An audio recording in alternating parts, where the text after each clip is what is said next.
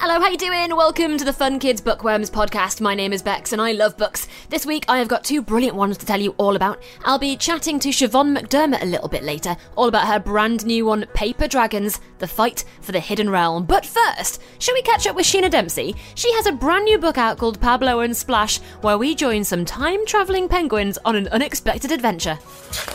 I am so glad to have you on the on the podcast because um you've got a new book out called Pablo and Splash, and I think it might be the first kind of graphic novel that we featured actually. Oh, fantastic! so this is this is exciting stuff for me. Uh, so if people don't know what that means, can you describe your book to us? Yes, Pablo and Splash is all about two time traveling penguins. So Pablo is kind of the the cautious planner of the two. He loves Antarctica and he doesn't want ever want to leave. And Splash is kind of hungry for adventure. So she's his kind of polar opposite. So she kind of pulls him into this adventure because she really wants to go on a sun holiday. So they end up kind of falling through a hole in the ice and discovering this underground laboratory, which there is a, a time machine called the Time Bender, belonging to Professor O'Brien. So the two are kind of swept away into onto into a time tra- travel adventure all the way back to the dinosaurs. So that's kind of where their adventures begin. It's so much fun, and the, these penguins are very cute. By the way, did you have fun drawing all of the penguins in the huddle?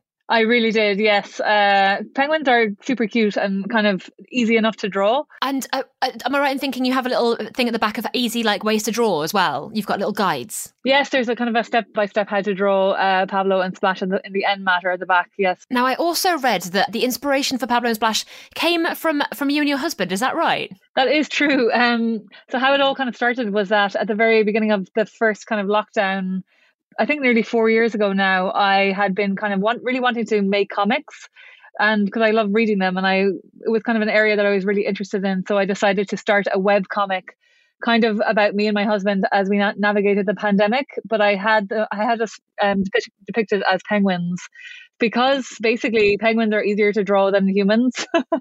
So I called it isolation penguin and um, that's kind of where the two characters were born and they were very much based on us and then when I kind of came to make the series, I did change a few things around. So they did change a little bit as I developed the characters further. But definitely the, the whole thing originated with, with Isolation Penguin. I love this. So are you more Pablo or are you more Splash? I'm definitely more splash, but I kind of like when I came to develop the, the characters, I did kind of switch things around and I made my my I made my husband I kind of gave him my um my anxiety and I, I made myself very care carefree and adventurous. So uh he became more kind of cautious and and uh, anxious than he is in real life.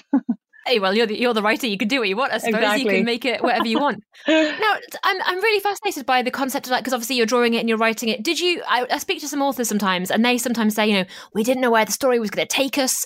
We just kind of kind of wrote it and, and wondered what happened and saw where the characters went.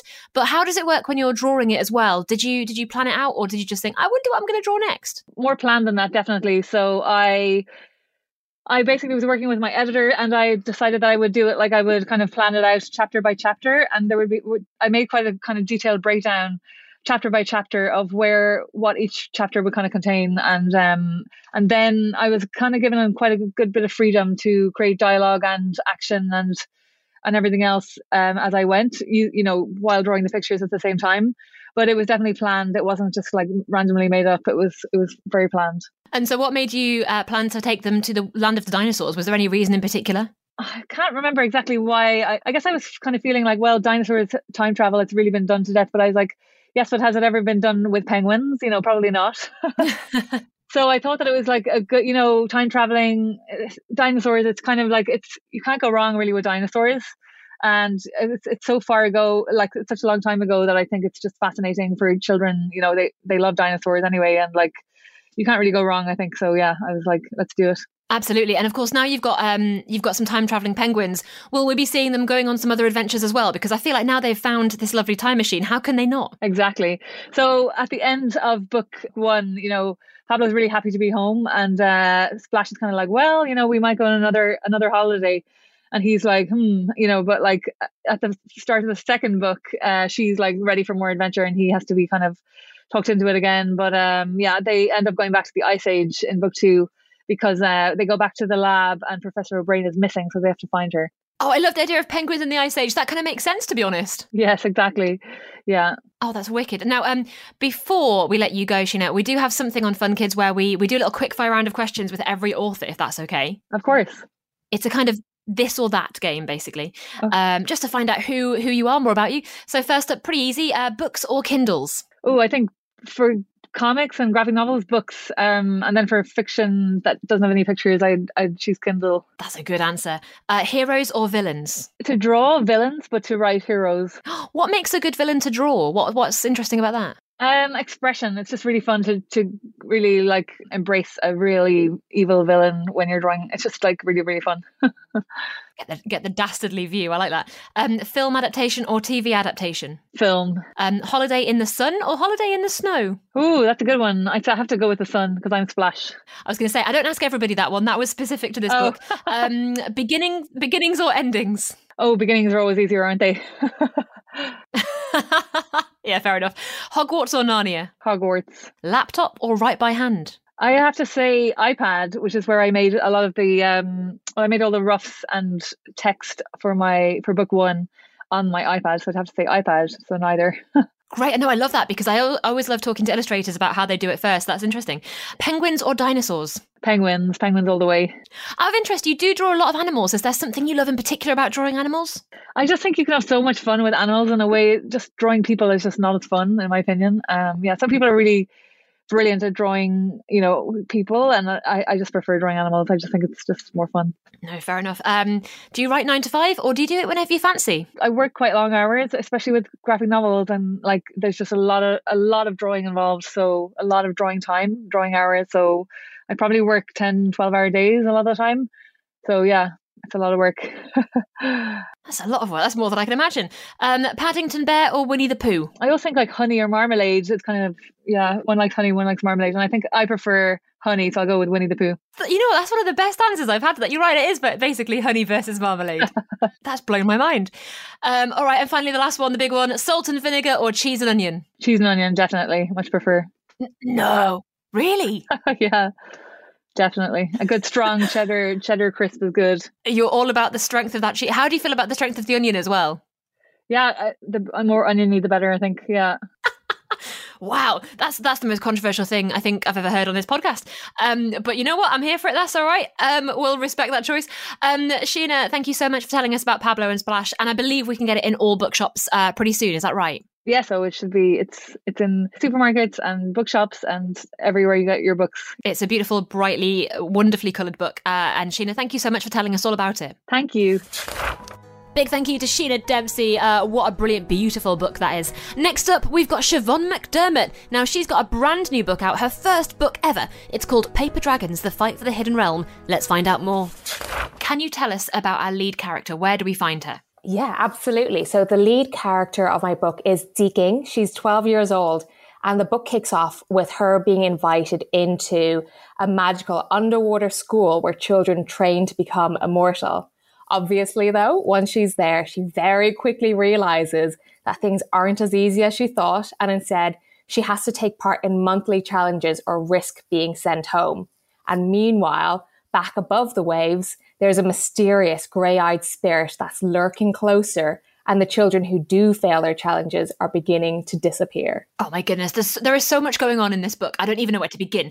Uh, so let's go for it. So she wants to become a silhouette, is that right? Yes, that's right. So a silhouette is a child who's training to become immortal. You have one full year, 12 challenges as a silhouette, and then you gain the power of immortality. And what's what's the I mean, obviously the positive of being immortal is that you live forever, right? It's exciting times. Absolutely, yeah. It's kind of what everyone wants to go for. So in my world, immortality, it isn't just a case of you being stuck at one age, but the people who are immortal can pop up and down between ages. So it means her teachers, most of the time, they're standard teacher age, they're around 40, 50, but sometimes they can pop back down to 12 themselves.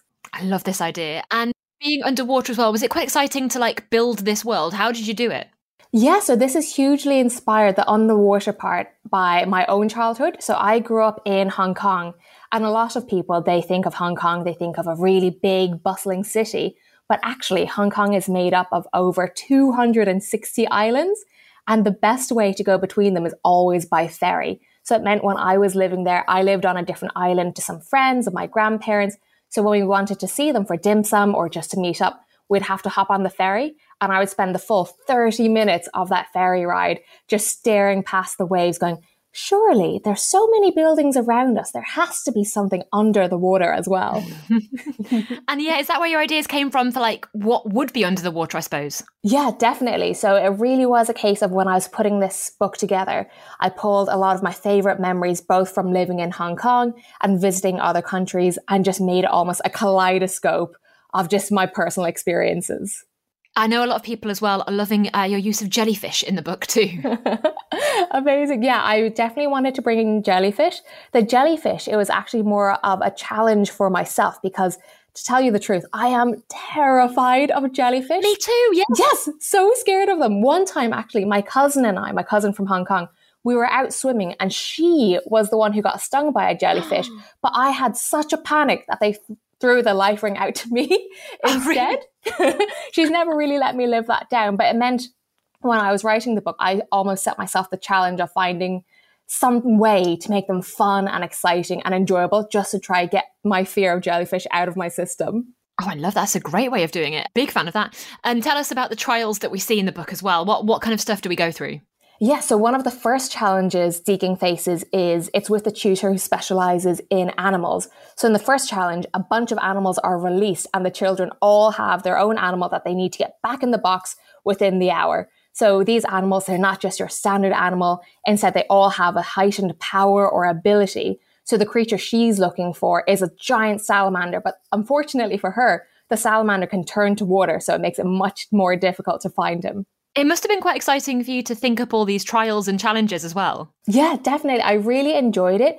It was quite fun for me because sometimes to be completely honest i wasn't quite sure how she was going to pass the challenge as i started writing it yeah i can imagine you were like oh what's going to happen here let's see what what what, what do i write what comes up with uh, yeah exactly it, it is interesting talking to writers and some of them know exactly what they're going to do and some of them have no idea until kind of they just start writing basically. Mm-hmm. I think I'm definitely that second half where I'll have a rough idea. I'll set out this is what I want to do in this chapter, but then sometimes the characters kind of take control and go, no, no, we don't want to do that. We're going to go in a different direction. Love it. That's great. And I heard as well, because uh, as you mentioned, uh, you lived in Hong Kong, mm-hmm. you've had like Chinese and Irish influences. That's fascinating. Yeah, exactly. So, uh, like I said, I lived there. My mom obviously grew up there. And I really wanted to bring in a lot of stuff from both sides. So in Chinese mythology, I was really lucky that I got to grow up listening to both Irish legends and Chinese stories as well. So I really wanted to bring both of those in. And interestingly, the idea of immortality is in both. So in Chinese mythology, there's so many stories with either people wanting to become immortal or the immortals themselves getting up to all sorts of hijinks. And then on the Irish side as well, one of the most popular stories is the story of Oisin and Tir Nog, where he goes to the land of the immortal. So I think it was really both sides of my family kind of merging together really nicely in this book. That's a really interesting crossover. That's really fascinating. And it must be quite nice for you to, to bring those two bits of your background together. Yeah, exactly. It's been really fun, especially, you know, the earliest version of this book. I ran a lot of it by my sister. So she was also my first critic. And it was quite nice because she, mm-hmm. like me, would have been someone who has an Irish parent and a Chinese parent. There's not too many of us around. We I always bet, try yeah. to find more, slightly like a unicorn. But oh, it's great that she helped. And also at the back of the book as well, you've got a lovely little glossary um, mm-hmm. of names and like Easter eggs that you've like hidden kind of little jokes and and things in names as well. Yeah, exactly. Because I'm aware as well, a lot of the names they might be new words to people if they don't speak Cantonese, which I'm expecting a lot of readers not to have that my Cantonese itself is quite poor. My cousins always tease me that my accent isn't great anymore. But I wanted to let people know that there's all hidden clues about either people's personalities or even their position in the world hidden within their names.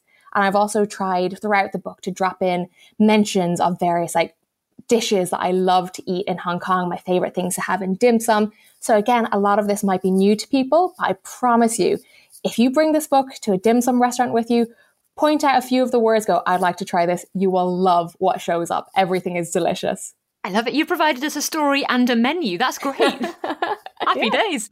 Uh, now, before we let you go, Siobhan, we do uh, a little quiz on Fun Kids of authors. It's like a this or that kind of round, um, just to kind of like find out a bit more about you as an author, if that's okay. Yeah, absolutely. Wicked. All right. Well, first one is easy books or Kindles? Oh, definitely books. Love a book over a Kindle. Heroes or villains? Ooh, do you know what? I'm going to say heroes. I know a lot of people love a villain because villains can have very complicated backstories, but I think heroes are just as complex and it's quite nice to see that there's different types of heroes. You don't just need to be a superhero. It can just be someone standing up to their friends. That's its own form of hero. I appreciate that, yeah. Film adaptation or TV adaptation? Oh, TV adaptation. I think for if it's a really fun, exciting world in a book, you want the TV adaptation. You don't just want three hours. You want to be greedy. You want maybe 10, 12 hours of exploring it through TV. Uh, beginnings or endings? Ooh, that's a tricky one. I'm going to go with beginnings because there in a beginning, there's so much potential and you have no idea what's going to happen. Oh, great answer. Um, Hogwarts or Narnia? Ooh, I'm going to go with Narnia. Definitely Narnia. Is it because of the magical world? Did you uh, did you kind of like grow up reading that book as well? Honestly, I just immediately thought of the Turkish delight and went, yes, that's a great snack. I'm going Narnia. Good reason. a laptop or write by hand? Write by hand, although my handwriting is notoriously scribbly to the point where when I look back over my notes for a new idea, I do have to sit there for a good 10, 15 minutes trying to decipher what I've written. I'm impressed you write by hand at all, to be honest. That is amazing. And do you do that nine to five or do you do it whenever you fancy? Uh, whenever I fancy. I normally, what I'll do is I'll choose some time and go, this is going to be my time to write, get myself a nice cup of tea, put on my slanket, become a bit of a gremlin, put on some Taylor Swift and just sit there and write what I can. I think you've described most people's dream day, to be honest. Pop on a blanket, listen to Taylor Swift, ha- yeah. lovely stuff. Paddington Bear or Winnie the Pooh? Oh, Paddington. Has to be Paddington. He's such a sweetheart. Uh, that was a very quick answer. I love it. And finally, the big one, the last one salt and vinegar or cheese and onion? Oh, okay. I am going to be controversial and Uh-oh. say ready salted is better than both of those options. In, you know what? Okay. I'm going to give you that because that is my second. My favorite is salt and vinegar. It's a, a hidden test. But ready salted, I can get on with board with that. Yeah, yeah. that's Fair enough. I'll give you that one. Yeah. Amazing. Thanks, Bex. The hidden third option that you've you've deciphered for me there. You've picked it out. um, lovely stuff. So we should say Paper Dragons is the beginning of a series. Is that right? Do we get another one as well? Yes, that's right. So hopefully the next one will be out next year. This is exciting stuff. So, in the meantime, we can get Paper Dragons, The Fight for the Hidden Realm, in all of the bookshops and uh, libraries everywhere. Uh, Siobhan, thank you so much for telling us all about it. No problem. Thanks so much for having me on.